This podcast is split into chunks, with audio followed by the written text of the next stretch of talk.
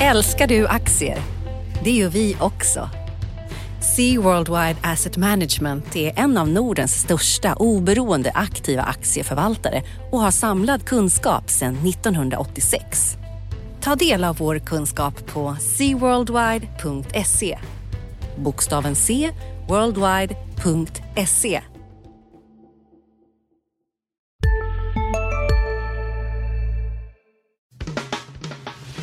Analyspodden från Dagens Industri. Hej och välkommen till Analyspodden. Bakom mikrofonen här idag står jag, Johan Wendel, reporter och analytiker här på DI och med mig har jag Uffe Pettersson på länk nerifrån Kalmar. Välkommen Uffe! Tack ska du ha Johan. Hur, eh, hur är det den här fredagen? Du, det är ju svårt att inte klaga. Det är alltså fredagen den 20 september. Igår torsdag stängde ju Stockholmsbörsens breda index, OMXSPI, på all time high. Så varför ska man klaga, eller hur? Nej, och här på förmiddagen så har det varit eh, lite blandat. Inte några jättesvåra rörelser, men eh, det var faktiskt upp ytterligare lite här, i alla fall i starten. Och så får vi se vad som händer när New York öppnar som vanligt. Men eh, det har varit en väldigt händelserik vecka tycker jag.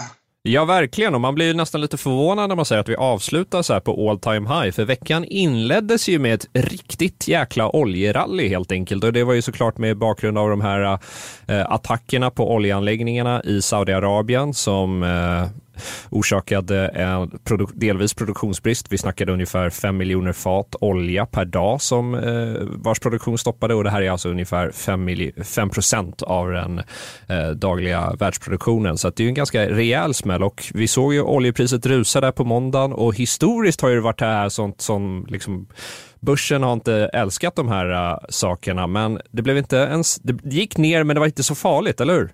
Nej, det var ju, eh, man började ju undra lite. Det kom ju under lördagsmorgonen där, svensk tid. Och sen så hade vi natten till måndag så, så var, eh, var eh, oljepriset upp som mest 20 procent och sen landade det väl på måndagen på 13 procent. Och hade det varit för ett antal år sedan så hade vi haft ett börsfall på 2, 3, 4, kanske 5 procent. Eh, men det stannade faktiskt på 0,3 där vill jag minnas på måndagen. Vi var ner 0,9 som mest i öppningen men, men sen så det ganska snabbt så bättrade, bättrade det till sig och det där tror jag har att göra, det har väl att göra med ett antal faktorer. En faktor är väl att oljan inte är en lika viktig produkt längre. Vi eh, använder mindre och mindre olja i förhållande till BNP. Eh, sen så räknar man väl med att det här var en temporär produktionsminskning. Och, eh, men jag tycker ändå det var märkligt eftersom bakom den här attacken så finns ju då en risk för en eskalering i form av något slags eh, krig i någon form mellan Iran och, och Saudiarabien och då USA som en central spelare där. Så det,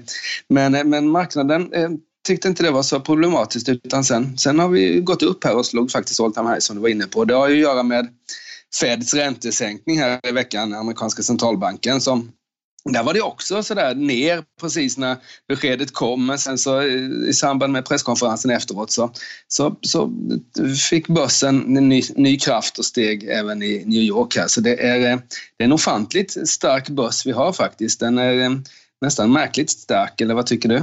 Ja men verkligen. Eh, och, men om vi ska gå tillbaka där bara, jag, jag tycker du gör rätt poänger där angående oljan, men om jag bara ska lägga till en grej så är det väl att eh, om vi tittar för tio år sedan bara så var ju, om vi, om vi kikar i S&P 500 då, det amerikanska börsindexet, så de allra största bolagen i det indexet var ju oljebolag. Vi snackar Exxon Mobil och de här, alla de här. Nu har ju de puttats ner från den tronen så att rörelserna i de bolagen de får ju inte lika stor av, stort avtryck i eh, indexrörelserna utan nu är det Amazon och Apple och allt vad de heter. Jo, det. Och så oljebolagen var ju faktiskt vinnare på det här och det är ju fullt naturligt. Om man, om man letar olja i USA så, så gynnas man ju av, eh, av priserna samtidigt som det inte är de som blev drabbade av attacken. Så vi såg ju hur, hur Lundin Petroleum och de lite mindre oljebolagen på Stockholmsbörsen var verkligen stora vinnare här under måndagen. Ja. Sen tappade de väl lite. Oljepriset har ju, sen toppen här på måndag så har ju oljepriset backat tillbaka en del. Inte hela, inte hela uppgången, men halva i alla fall har den väl eh, eh tappat tillbaks här under, under veckan som har gått. Exakt. Vi, vi, eh, förra veckan stängde vi eh, oljepriset, och Brentoljan då, som är Nordsjövarianten. Då stängde vi på 60 dollar fatet ungefär. När vi öppnade i måndags då fick vi den här uppgången till 68-69 dollar fatet. Nu är vi ner på 64-65 dollar fatet igen. Så som du ja. säger, det, är liksom, det har lugnat ner sig helt enkelt.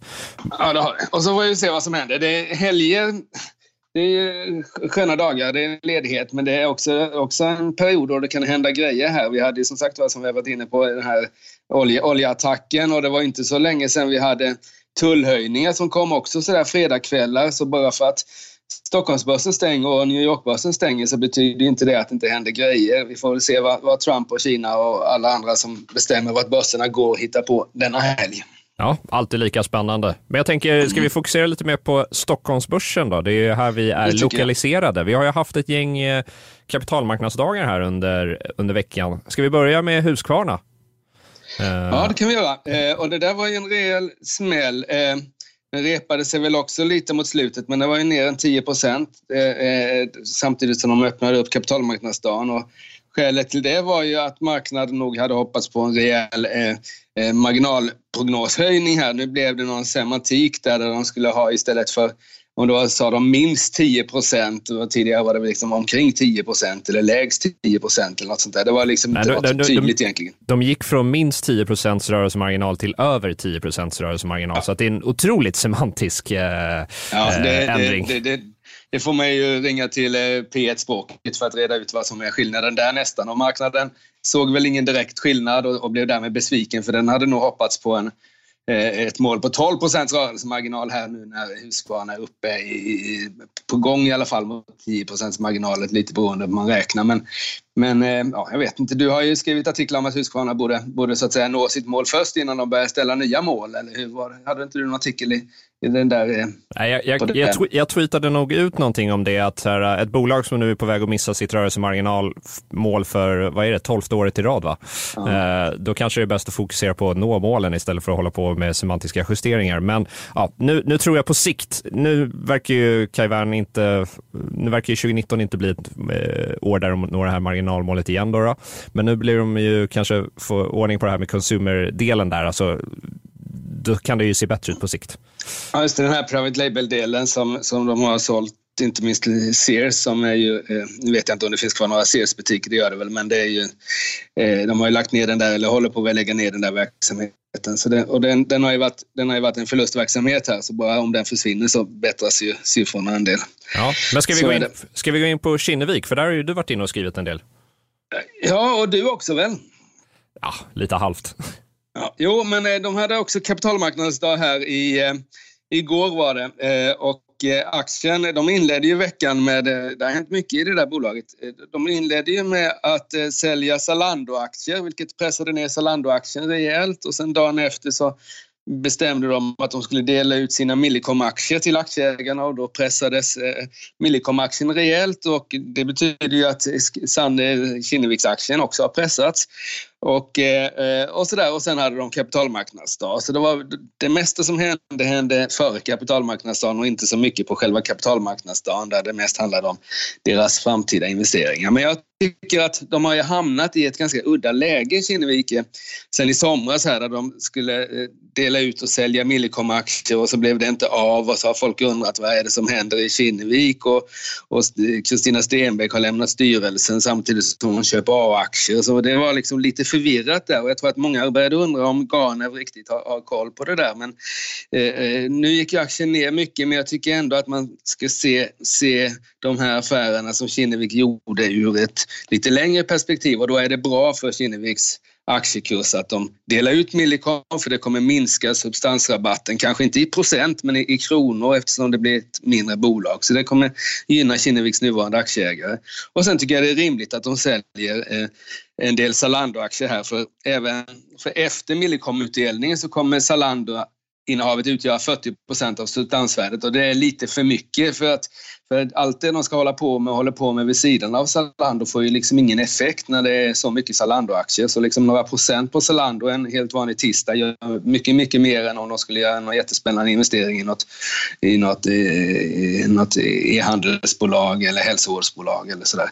Så jag tycker det är bra att man bredd, så att säga, tar ner Zalando och börjar investera. Och sen får vi se här, det är ju ett, det är ett nytt bolag på så sätt. Från att ha varit ett bolag som delar ut pengar och har stabila eh, lågtillväxtverksamheter med eh, MTG tidigare och Tele2 och Millicom och sådär så blir det ju så att säga lite mer start, eh, eh startup-firma eh, av det här och det, det kan göra att det blir en eh, att det går både eh, upp och ner ganska häftigt i Kinnevik-aktien så småningom. Eh, men eh, det är ju så Kinnevik brukar göra, att de brukar bygga upp företag, sälja dem och sen startar de om på nytt. Och de har gjort allt sedan Stenbeck tog över på 80-talet. Så det är, väl, det är väl bra att de gör det nu även på 10-talet. Ja, men eh, som vi varit inne på här under veckan, när Kinnevik går från så här utdelande bolag till ett mer tillväxtinvesterande eh, bolag, så det kan ju vara lite knepigt därför aktiekursen ett tag när man ska byta ut ägarbas. De har, kan, har nog väl en del ägare som jagar den här yielden ändå som de har fått. Visst har de det och det är ju en nu är det bra fart på, på ska vi säga, den, här, den typen av, av eh, ekonomin då med investeringar. Nu vet jag inte, WeWork kanske inte blir någonting av, men annars har det ju varit liksom väldigt mycket pengar som har gått in i, de här, i den nya ekonomin så att säga. Men ja, vi får se om de lyckas eh, denna gången också, Kinnevik. Det, kommer, det blir intressant och det blir ju så att säga ett, en lite speciell aktie så småningom. Ju mindre, ju mindre trygga bolag det blir i, i, i portföljen och ju mer eh, nya bolag det blir i portföljen, desto mer riskfylld blir ju aktien. Men det kan ju betyda att aktien stiger också. Jag, jag, om jag skulle ge något råd så här en fredag lunch så skulle jag väl säga att den här nedgången som vi såg i veckan här, den tror jag man kan eh, då behöver man inte sälja för när, själv, när väl utdelningen av Millicom kommer ske så tror jag att aktien kommer stiga en del på det där. Så det, man ska vänta in den i alla fall. Japp. Och eh, sen har vi då en sista kapitalmarknadsdag, det är den här hjälmtill, hjälmtillverkaren Mips som anordnar idag då på fredagen här. Den började klockan 10 här i Stockholm. Vi ska inte gå in jättemycket på den. Vi kan konstatera här när vi är inne i studion här så är aktien upp ungefär 3 procent. och har lanserat lite nya mål, men man behåller bland annat sitt eh, rörelsemarginalmål på 40 procent där. Men eh, jag, jag tänkte att vi skulle gå vidare till andra saker. Du har ju en lite bister text i fredagstidningen, eller hur Uffe? Om vinstvarningar och att kanske vänta lite bistrare tider. Ja, eh, det har jag. Vi har sett en del i USA, framförallt stålrelaterat med US Steel då, som främsta, främsta eh, vinstvarnare i veckan här och aktien gick ner tvåsiffrigt. Men en del konkurrenter till dem också. Och de har just pratat om en svag europeisk marknad och det tror jag har att göra mycket med en svag europeisk eh, bil, bilmarknad, fordonsmarknad. Ehm, försäljningen av personbilar var ner 8 i augusti exempelvis i Europa, vilket är, är, ganska mycket. Och då tror jag man ska vara försiktig till eh, verkstadssektorn nu när vi går in i, i, i rapportsäsong här om eh, en månad ungefär. Eh, verkstadssektorn eh, ska man vara försiktig med och särskilt den som är inriktad mot bilunderleverantörer. Eh, jag noterar bland annat att SKF var ju faktiskt, den steg ganska mycket på sin halvårsrapport och Alrik Danielsson, VD i SKF, var väldigt optimistisk och pratade om vändning i Kina och det hade han ju så att säga rätt i för några veckor senare så kom julisiffrorna då eh, och då var det oförändrad produktion i Kina men sen i augusti så har den kinesiska bilproduktionen fallit 11 procent vilket är väldigt mycket och det kan jag säga Sista dagarna nu på vårens stora season sale. Passa på att göra sommarfint hemma, både inne och ute. Och fynda till fantastiska priser. Måndagen den 6 maj avslutar vi med Kvällsöppet i 21. Välkommen till Mio. Hej, Synoptik här. Visste du att solens UV-strålar kan vara skadliga och åldra dina ögon i förtid? Kom in till oss så hjälper vi dig att hitta rätt solglasögon som skyddar dina ögon. Välkommen till Synoptik tagit press på, på underleverantörerna på riktigt här. Eh, så där skulle jag vara lite försiktig. Och sen så har jag även noterat att eh, eh Skogsbolagen har gått upp. Eh, de är alltså börsens stora vinnare de sista tre månaderna med uppgångar på 20 procent. Och det där berodde inte på några särskilt bra eh, halvårsrapporter utan på att eh, det har varit lite, lite eh, marknaden har, har börjat fokusera på värdet på skogs, deras skogstillgångar, både SCA, Holmen och, och eh, eh, eh, Stora Enso. Men, eh, och det är ju med anledning av den här AMF-affären där AMF då köpte Bergvik skog från Billerud, eller hur? Just det, och fick 12 väldigt miljarder. Fin... Jag tror det var 38 000 eh, hektar de betalade. Något sånt där. Och det var ju, det var ju höga priser. Det är klart att det, ska, det ger ju det gör ju att de andra skogsinnehaven också får ett värde. Men nu, nu vet vi ju om det så att säga, att de ska omvärdera dem där. Utan nu ska vi titta på hur resultatet har varit i tredje i kvartalet för skogsbolagen och det är inte säkert att det är så där jätteroligt med tanke på att eh, massapriserna har fortsatt gå ner och, och, och, och träpriserna har gått ner och sådär och man såg att sekventiellt så minskade, minskade vinsten under andra kvartalet jämfört med första. Så jag tror att de kan möta eh, de möter en värdering som är betydligt mer ansträngd än inför Q2 och eh, det gör nog att det kanske kan bli lite tråkigt i skogen här under rapportsäsongen. Ja, och invändningen som du är inne där på med den här eh, uppvärderingen då av skog som många eh, skulle vilja se där. Invändningen där är väl att, ja men vad, vad, spelar det för roll? De ska ju ändå aldrig sälja skogen och invändningen mot det i sin tur är väl då, aha, men varför ska då eh, huvudstadens fastigheter ha så hög värdering? De ska ju ändå aldrig sälja dem vid Norrmalmstorg och så vidare. Och så där kan man ju hålla på att träta, eller hur? Ja, så är det ju. Men tar man huvudstadens fastigheter så ger ju, okay, de ska inte säljas, men de ger ju ändå en, en, eh, en direktavkastning i form av hyresintäkter. Skogen är ju, det är klart, den ger ju inte, ska vi säga,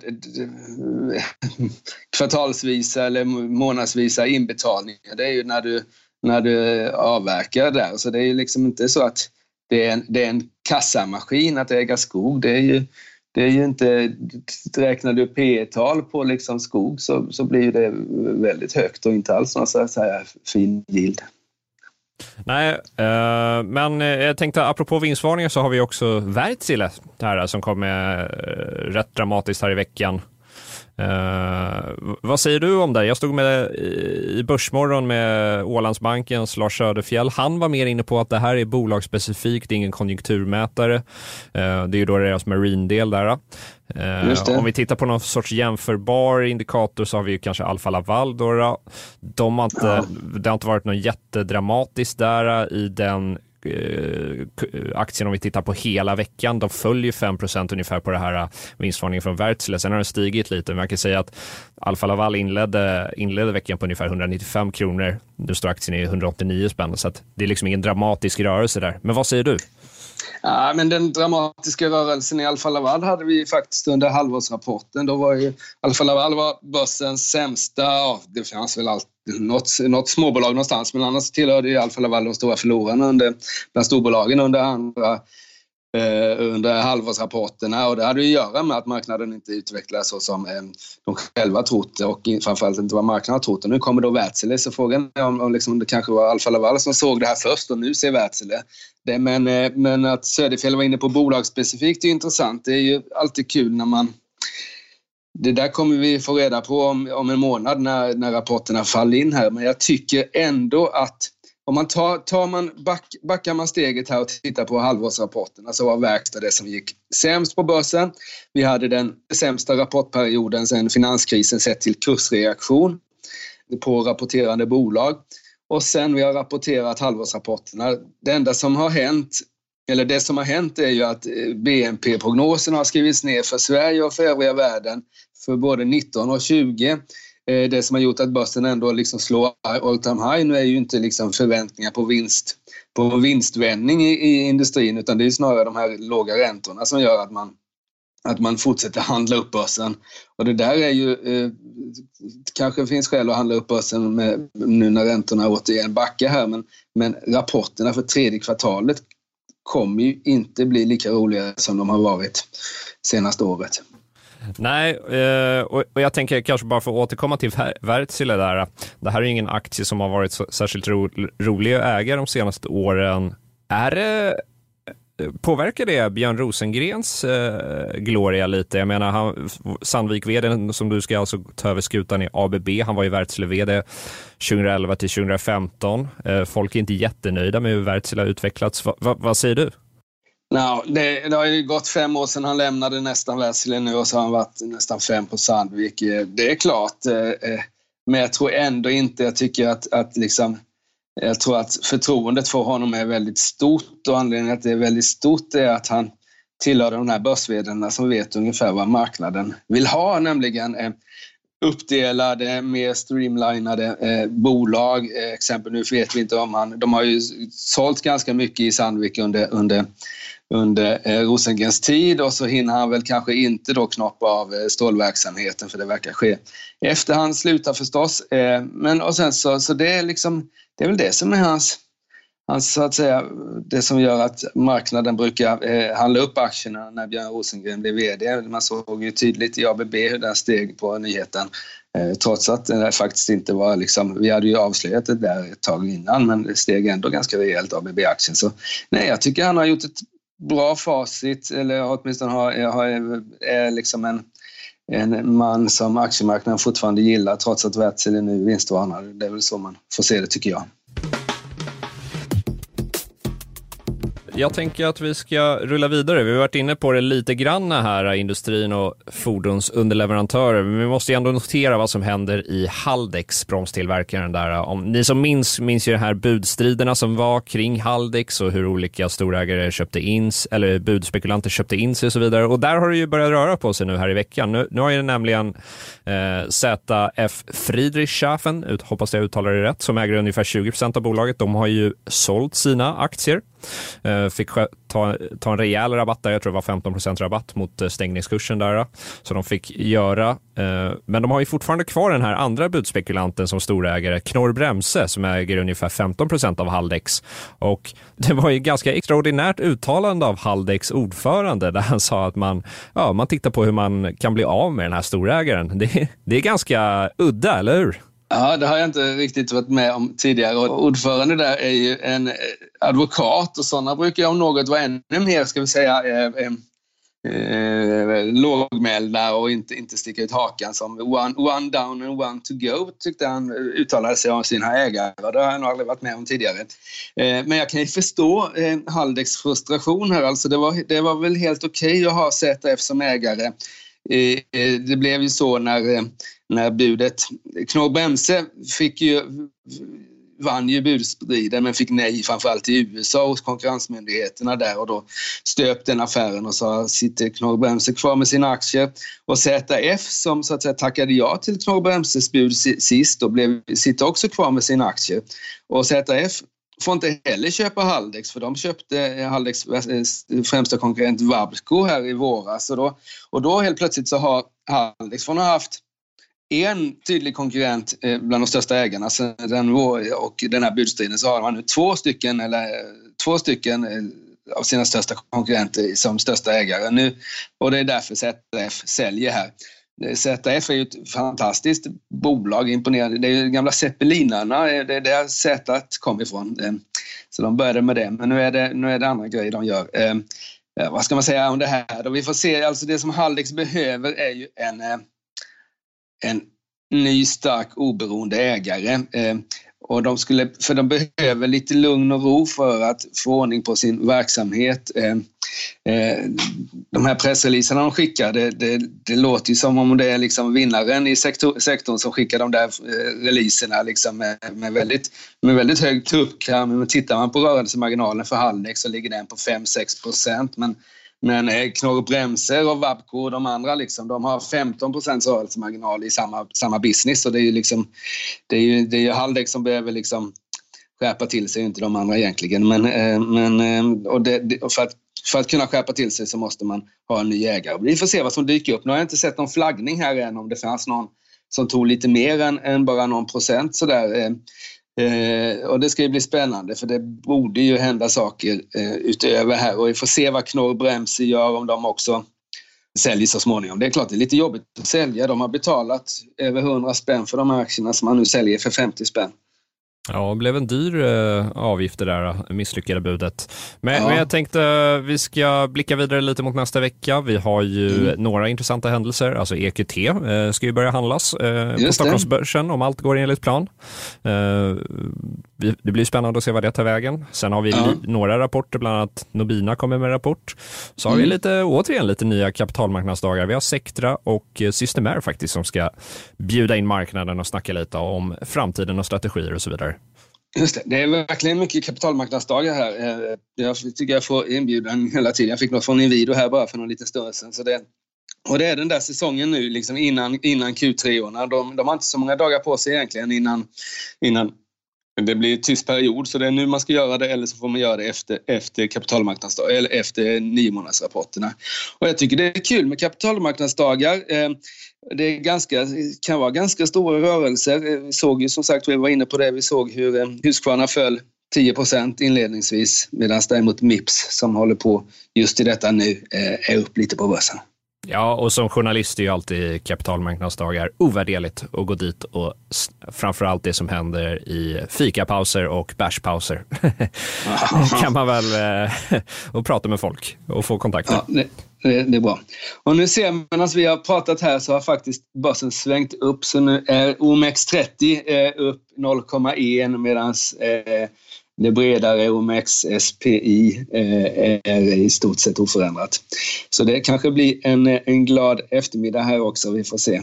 Men eh, ni får ha eh, en väldigt skön helg, eh, lyssnare där ute, och eh, ha det bra. Och när ni har lyssnat klart på den här podden får ni gärna lyssna på våra andra poddar, Johan, och du har full koll på dem. Definitivt, definitivt. Vi har ju Digitalpodden från det Digitalgänget som handlar om all things tech. Eh, det är bara att lyssna. Och så har vi ju Ekonomistudion, vårt tv-program som går på eftermiddagarna som man kan få som podd. Eh, och så har vi ju även Ledarskapspodden, Förnuft och känsla, som Caroline Åkerlund rattar och intervjuar företagsledare och lite annat som berättar om ja, ledarskap helt enkelt. Eh, men eh, vi ska inte... Det, du får inte glömma, du får inte glömma eh, Viktor Munkhammars makropodd, för annars går det nog inte gå tillbaka till stolen igen. Den har vi också. Just det, makrorådet där, Viktor Munkhammar. Då ska vi ta och tacka för oss och stort tack för att ni lyssnade där ute, så får ni ha en trevlig helg. Tack, tack. Hej, hej. Hej då. Analyspodden från Dagens Industri. Programmet redigerades av Umami Produktion. Ansvarig utgivare Peter Fellman.